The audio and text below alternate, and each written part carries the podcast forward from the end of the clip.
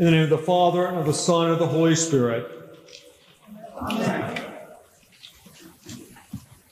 There couldn't be a bigger contrast between Nicodemus last week and this nameless woman, except that they both encountered Jesus, and that's the point of their story. John wants it to be the point of our story as well, and that's why he tells these stories. She begins with the same reaction that the disciples have when they return. No one in her culture expected a man to speak to a woman outside the confines of family and the privacy of home. How is it that you, a man, ask something of me, and not only a woman, but a Samaritan?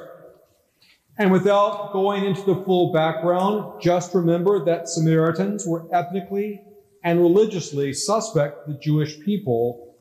You just didn't talk to those people. But Jesus did. Sitting by the well, when this woman arrives, he sees her. And while she doesn't see him for who he is, he sees her and speaks to her. A drink of water, necessary in the midday heat, after a long walk, but that cup of water quickly becomes everything that water can suggest in John's Gospel, in the Bible, and in our longings. He asks for a drink of water, but he can offer an ever-flowing stream that is the grace of God, that surges up in hope, that is God's love poured into our hearts, water that makes everything new. Born of water and the Spirit we heard last week, now we see it play out in real time, but she's not there yet.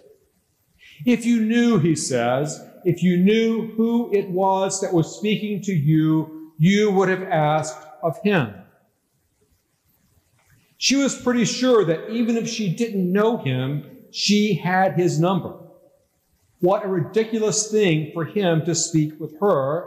And you can imagine a Samaritan who knows Jews look down on them, and a woman who knows that men cannot always be trusted. She was having none of it, and for good reason, given where she stands. How is it that you, a man, a Jew, ask me for a drink of water? You're standing by a really deep well without a bucket or a rope, and you're talking about giving me water. A woman and a Samaritan, but not a fool. She saw a man, a Jew, and couldn't make out why he would speak with her. He began teaching in a rabbinic style, questions and parables, and still she was having none of it. You're not greater than Jacob. None of this put Jesus off. He had said, if you knew who it was who asked a drink of water, and he was ready to help her understand exactly who it was that was speaking to her. Jesus is not afraid of our questions, even our angry challenge. If you had been here, the grieving sister says by Lazarus' tomb, unless I see the marks of the nails in his hands, Thomas will insist after Easter. He is ready for our honest questions, our heartbreak, our disbelief. Even when she asked, who do you think you are, greater than Jacob? It's not too much to say that Jesus can take a joke. He certainly can take what we have to say. But if he is willing to let us ask questions, he will do the same. When she asks for what she doesn't quite understand, he turns the question back towards her. And there is a lifetime of stories in that simple comment about five husbands and the one who now provides shelter. It's unfortunate that commentators jump to accuse her of loose morals. She well could have been widowed more than once, and men, not women, had the power to put aside the commitment of marriage. Here is a lifetime that probably had far more than its share of grief and loss, because people can think the worst and will pull back from someone whose life is difficult, there is probably some imposed shame and isolation. And without getting anywhere near the fallen woman trope that always misunderstands this scene, all of us carry guilt for things done and left undone. Jesus saw all of that in this woman coming to the well by herself at midday. And none of it pushes Jesus even one step away from her. None of it breaks off the connection that that first question established, and that is gospel news for all of us. A few weeks ago, there was something of a tempest in the churchy social media teacup about an ad campaign during the Super Bowl.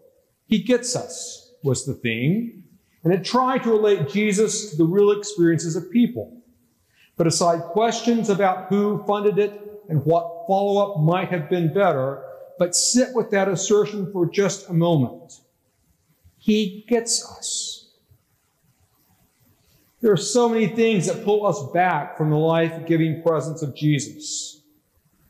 There are the things we've done or said that are wrong and hurtful, the burden of guilt they leave, the moral injury that remains when we are forced into situations where there's little or no chance to avoid doing harm, the way that position and power and habits of mind can isolate us from his questions, or leaving us thinking that we can't ask questions we're supposed to already know. If a Samaritan woman wasn't ready to be taken in by a wandering Jewish teacher, the whole project of faith and trust and an unseen God can seem just as foreign to us some days. And any of that can weigh us down and hold us back from seeing who this man is and asking for the life-giving waters that he would offer. But none of it holds him back from us.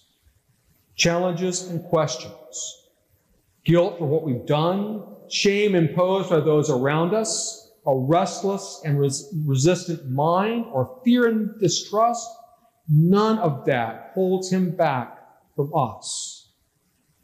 Stand with this woman and challenge, question, probe, misunderstand, and redirect, and he stands with us. He gets us. And in his patient, relentless love, he stands there ready to offer us living water, life itself. The question remains, do we know who is speaking to us? The woman realized that there was something greater than she had imagined, his unsettling promise and his clear-eyed and open-hearted appraisal of her. There was something here, and she was ready to ask for whatever Jesus would offer. He gets us. And in moments when our questions find an answer, when our hearts catch that rumor of hope, when we hear him, we begin to get him. Pointing towards the future that seemed out of her reach, she comes to see that the one standing before her is the Christ, the promise fulfilled, God's own presence making this well bar any spot on a dusty road, the central temple of God's presence in creation.